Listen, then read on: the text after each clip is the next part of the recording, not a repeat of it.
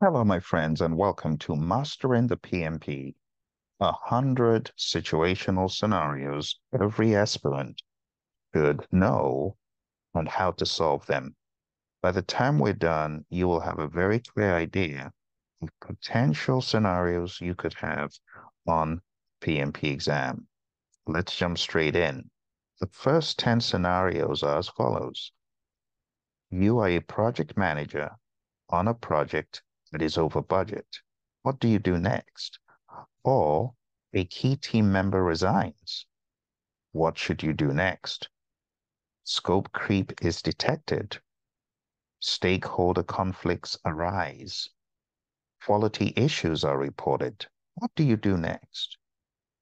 Critical path delays are identified. Vendor delivery problems are discovered. Resource constraints impact the schedule. There's a communication breakdown with stakeholders. Or there are regulatory compliance challenges. I want you to take the next few minutes to think about what you would do in these scenarios. This will exercise your PMP muscle and help you to be able to effectively tackle such questions on the exam. But let me give you a few tips. If a project is over budget, you need to find out why it's over budget. You need to understand the impact of the project being over budget. How does it impact other things? What about if a key team member resigns? There's not much you can do about that, but understanding the why is always helpful. And then you need to find a way of either replacing that team member or perhaps the first thing you should do is similar to the first scenario, which is understand the impact, you see.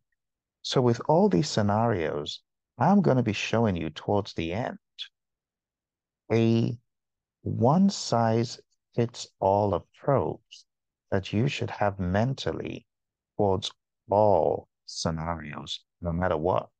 The very first thing is always define the problem. So in all of these, you need to ask yourself, what exactly is the problem? Then, if you are unable to properly define a problem, then you got to break it down into smaller pieces. And then work on gathering any data. That data will help you to identify the root cause. So let's go to the next set of questions. Project risks are not properly managed, or change requests flood in. Perhaps they are inadequate risk reserves, low team morale. What do you do in all these situations? Scope is not well defined, ineffective project sponsorship, inaccurate project estimation, or perhaps there is insufficient stakeholder engagement at a particular level. What do you do? Incomplete project documentation or unclear project objectives. Now, you know how the questions are going to be. The questions will be dressed up with a lot of distractions and a lot of information. In many instances, not all, but in a lot of instances, you have distractors. You need to be able to sift through the distractors and get to the bottom of the problem which is why I tell people today in 2023 don't waste your time cramming a whole bunch of tools, techniques, inputs, and outputs. Those will not help you. When you have a question such as, you are a project manager on a project, at point X, you discover that the project risks are not effectively managed what should you do next? Knowing a bunch of tools, techniques, inputs, and outputs are not necessarily going to help you choose the right option. It is your understanding of holistic project management and logic when tackling situational questions that will help you. Let's move on. Scenarios 21 to 30. Project team lacks necessary skills. Scope statement conflicts with the contract. Project milestones are missed. Stakeholder expectations are misunderstood. What should you do next? Are you already thinking about what to do? I hope you are, because that's a sign of understanding content. So if a project team lacks necessary skills, don't fire the team. Help, train, coach, mentor. If the scope statement conflicts with the contract, there needs to be a discussion, not litigation, not arbitration. No. If the scope statement is in conflict with the contract, there needs to be collaboration. Remember, the Agile Manifesto is a great guide, it's a great compass to tell you what the PMI is likely looking for. They're looking for customer collaboration over contract negotiation. Another way of knowing what to do in all these scenarios is look at the 12 principles of project management from the PMI that is going to help you as well. So what do you do if resource allocation is conflicting with reality? What do you do if there's inadequate risk identification or project dependencies are unmanaged or vendor disputes escalate or there's inaccurate progress reporting or scope change is not documented? What do you do if the project schedule is not baselined or there's inadequate contingency planning. What is contingency planning? Of course, you need to know that first. If there's an incomplete project schedule or conflicting project priorities, what do you do? Take some time out, my friend, because this is not just going through a rote bunch of potential scenarios. I need you to hit the pause button and I need you to think what would I do if I got a question about this? If team members are multitasking excessively, what should you do? In your mind, I hope you're thinking about WIP limits, work in progress limits, what about if you have insufficient testing resources? What is the best thing you could do? Project benefits are not realized. If there are inadequate project monitoring tools or stakeholder disengagement or inadequate project closure activities, what do you do? You see, this is a mini workshop for you to truly ask the question hmm, what would I do if I got a question like this? You know, and to set up the question, always think like this. You are a project manager on dot, dot, dot, dot, dot, whatever that is. It could be a large scale engineering project. It could be a large scale pharmaceutical project. It could say an agile oriented software project or a predictive construction project. It'll give you the details. Your project schedule has not been baselined and you're in phase three. What do you do next?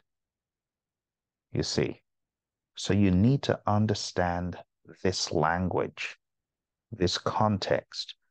Don't go off cramming ITTOs in PMBOK 6. It will not help you. Understand context understand, of course, what the definitions mean, but move on from understanding into thinking about how to tackle these scenarios. Don't waste your time with formulas. It's not going to help you. Understand SPI, CPI, CV, and SV the philosophy behind it. But then you got to move on and you got to be able to tackle these scenarios. Okay, let's move on. Quality standards are not met. What do you do? Ineffective issue escalation process. What do you do? Incomplete procurement records or schedule compression risks. Inadequate stakeholder communication. Inaccurate cost forecasting. Or the change control process has been ignored by a stakeholder. What do you do? Number 48, inadequate risk response planning. Or 49, resource availability mismatch. What do you do, project manager?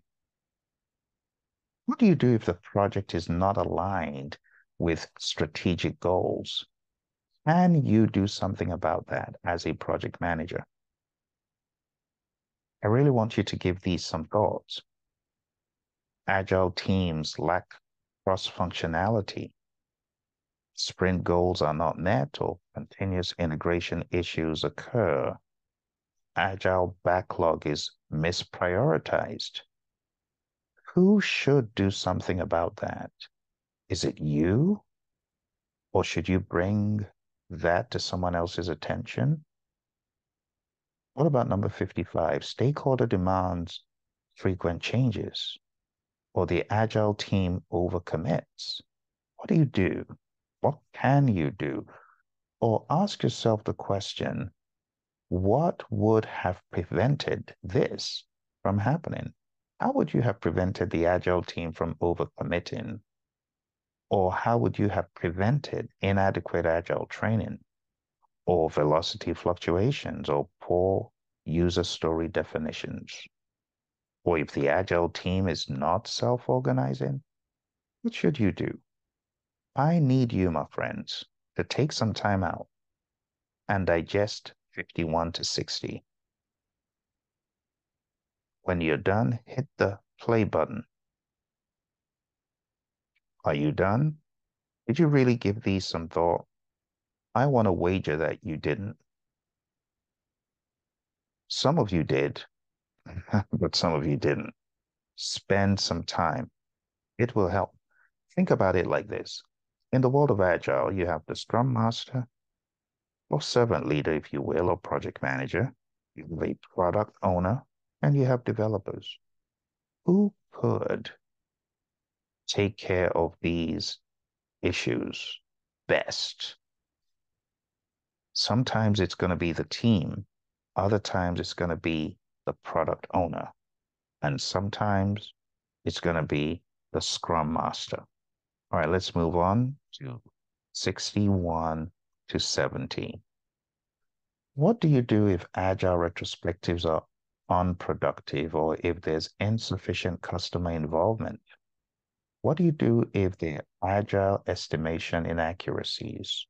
Could that be as a result of poor capacity planning could that be as a result of ignorance when it comes to velocity and its use in agile? Could it be as a result of lack of understanding of the cone of uncertainty? What about 64? Agile ceremonies are not followed, or there's product backlog mismanagement. What do you do if the agile team is experiencing conflicts or if there's ineffective sprint planning? What about scope creep? Is that possible in an agile scenario? What do we mean by scope creep in agile? And who should nip that in the bud? Who should? What about if the agile team lacks empowerment or if there's resistance to agile adoption in a business unit or in an entire firm or on a team? What do you do? Take some time out, my friends, and really give this some thought. Let's move on.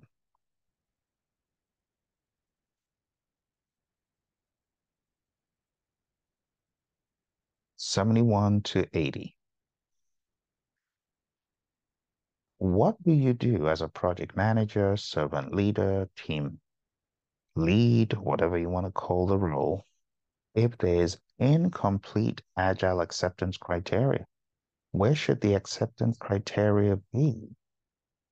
What is the difference between acceptance criteria and definition of done? And the difference between definition of done and definition of ready? Think about that. What about if there's agile team burnout or inadequate agile metrics? What about if agile impediments are not addressed? Whose job is that? What about if the agile team lacks focus? Or if the project lacks a clear vision? Who's accountable for that? Or insufficient project funding, or number 78, the project lacks a dedicated project manager. What should be done? What about inadequate project tools and technology, or the project lacks stakeholder buy-in? What do you do? 81. The agile team lacks a scrum master or product owner or a clear definition of done. Where should the definition of done be? Should that be in a team contract, social contract, team agreement, or should that be somewhere else, like an agile project charter? You should know the answers to this and you should know what to do if the team lacks a sprint backlog, product vision, a release plan, if the team lacks a sprint review. What about if a team lacks a sprint retrospective? Who do you think is accountable? What does the Scrum guide tell you about role of the Scrum Master? It says the Scrum Master should ensure that all events take place and are productive. But what should happen if the team lacks these events, including a daily stand up and a burn down chart? Is that a problem? I really want you to think critically about this. Okay, this is the home stretch. If the agile team lacks a velocity chart, product increment, user feedback, that would be horrendous. But what would you do? Or a product roadmap, or the definition of ready, or there's no product backlog refinement. That could be problematic. And when I say no product backlog refinement, you need to understand from PMI's agnostic lens in the Agile Practice Guide, mention is made of backlog refinement. So this is not strange if you have read your Agile Practice Guide. It's right there. We recognize backlog refinement as an event in the world of the Agile Practice Guide. So you need to look at these from PMI's lens, not just blindly quoting PMBOK 6. Right? And don't get me wrong, I love PMBOK 6. It's best when it comes to defining a coherent process. PMBOK 7 isn't all that great when it comes to a coherent process. Box 7 is great with the principles in an agnostic view, but when it comes to process, it's not that great. However, focus on the exam is again not rote PMBOK 6 process. So while PMBOK 6 adds a lot of value, mindless cramming isn't going to help you. What about if the Agile team lacks a product demo? In other words, sprint review, or number 100, the agile team lacks stakeholder feedback. What should you do? What is the implication? What could you have done to prevent this? I hope these 100 scenarios are helping you think in a different way.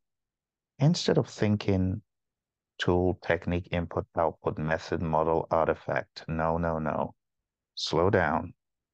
and spend a good amount of your time going over this video at least 10 times and asking if this were to present itself, do I understand the scenario to begin with? Am I solid in the approach to solve this problem? Now, we're only just beginning, my friends, because there's more we need to talk about.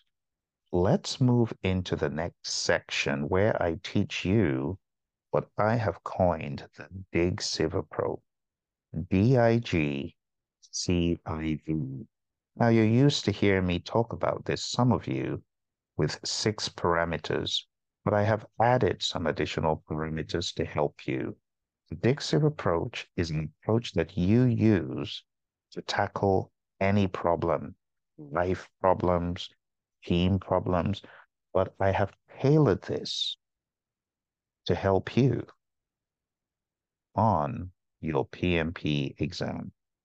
So number one, whenever you encounter a problem, define the problem. That's number one. Always understand what exactly the problem is. Number two, break down the problem into smaller pieces as needed. Number three, gather data. The data is going to help you identify the root cause and to do thorough analyses to generate alternative solutions. Number six, choose the best solution and in the real world, you would implement the solution. But on the exam, do a mental check. In your head, do you think that solves a problem? Do a check. Number eight, verify solution effectiveness.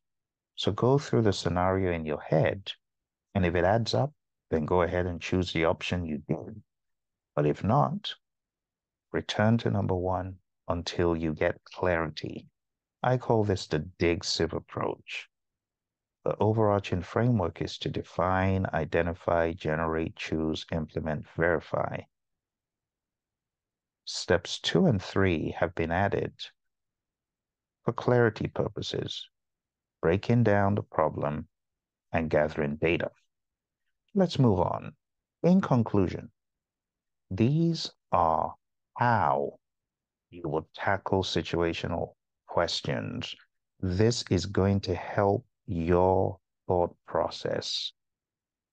For my speed demon friends who whiz through questions in seconds, you might want to take some advice on these tips. Number one, read carefully. Read the entire question slowly and deliberately.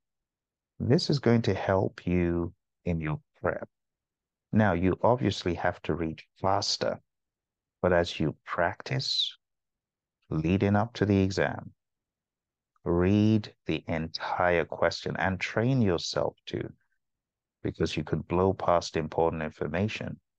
Number two, identify the core issue. Focus on the main problem or challenge. Number three, determine the project phase that you're in. Recognize the project lifecycle phase. Am I in analysis, design, develop, test, implement, or something else? Which process group am I in? Am I in initiating or am I in planning? Am I in executing, monitoring, and controlling or closing? Always ask yourself that, and it will guide you towards the sensibility of the solution. Number four, Recall the project management processes. Always aspire to align what is happening in the question with one of the related 49 discrete project management processes, especially when in the world of predictive. When in the world of hybrid, do the same. Because I dare say that every single scenario can be tied back to a process. For example, sprint review. That's validate scope. Sprint retrospective. that can be tied to manage project knowledge and close project or phase. What about backlog refinement? That's planning. It's planning across scope. It's also touching on requirements. Touching a little bit into schedule because those PBIs need to be broken down and you need to understand the time box within which they can be accomplished. You see where I'm going with this? So number four is very important. It's like being thrown out of a helicopter, as one of my students, Dre, said, and landing in the middle of nowhere, but knowing where you are based on your understanding of the 49 processes. Number five, eliminate extreme options. Avoid drastic measures such as firing people. Drastic measures such as shut down the project. There are some times when you are told to do something that sounds reasonable, but it's beyond your power. You cannot shut down the project as the project manager. Project sponsor can, but you can't. So you need to look out for these extreme options and avoid drastic measures. Moving on. Avoid generalizations. Beware of words like always and never. Number seven, look for the next logical step. Focus on the immediate next step. In some instances, for example, you've done a quantitative risk analysis. What should you do next? The answer wouldn't be a qualitative risk analysis. That should have come before. So you need to understand the sequence of things. Number eight, Beware of distractions in options. There will always be red herrings and distractions. Keep focused and align with the core issue. Number nine, trust PMBOK Guide principles. PMBOK principles that talk about stakeholder, team, stewardship, complexity, uncertainty, and things like that. Those will guide you. Number 10, when all else fails, or in the middle of analyzing, use your gut instinct, but verify and double check your answer. A gut instinct can be very helpful. The great Jack Welch, he said it well go with your gut. And finally, my friends, by following this structured approach, you can enhance your chances of selecting the correct answer and navigating the complexities of situational PMP questions. Training, coaching, and mentoring. Go to praizion.com and sign up for a number of my courses on Udemy. Find books and materials you can take your PMP prep or even PABM prep or ACP prep to the next level. I wish you all the very best. Remember to like this video. Share it with your friends. Bye for now.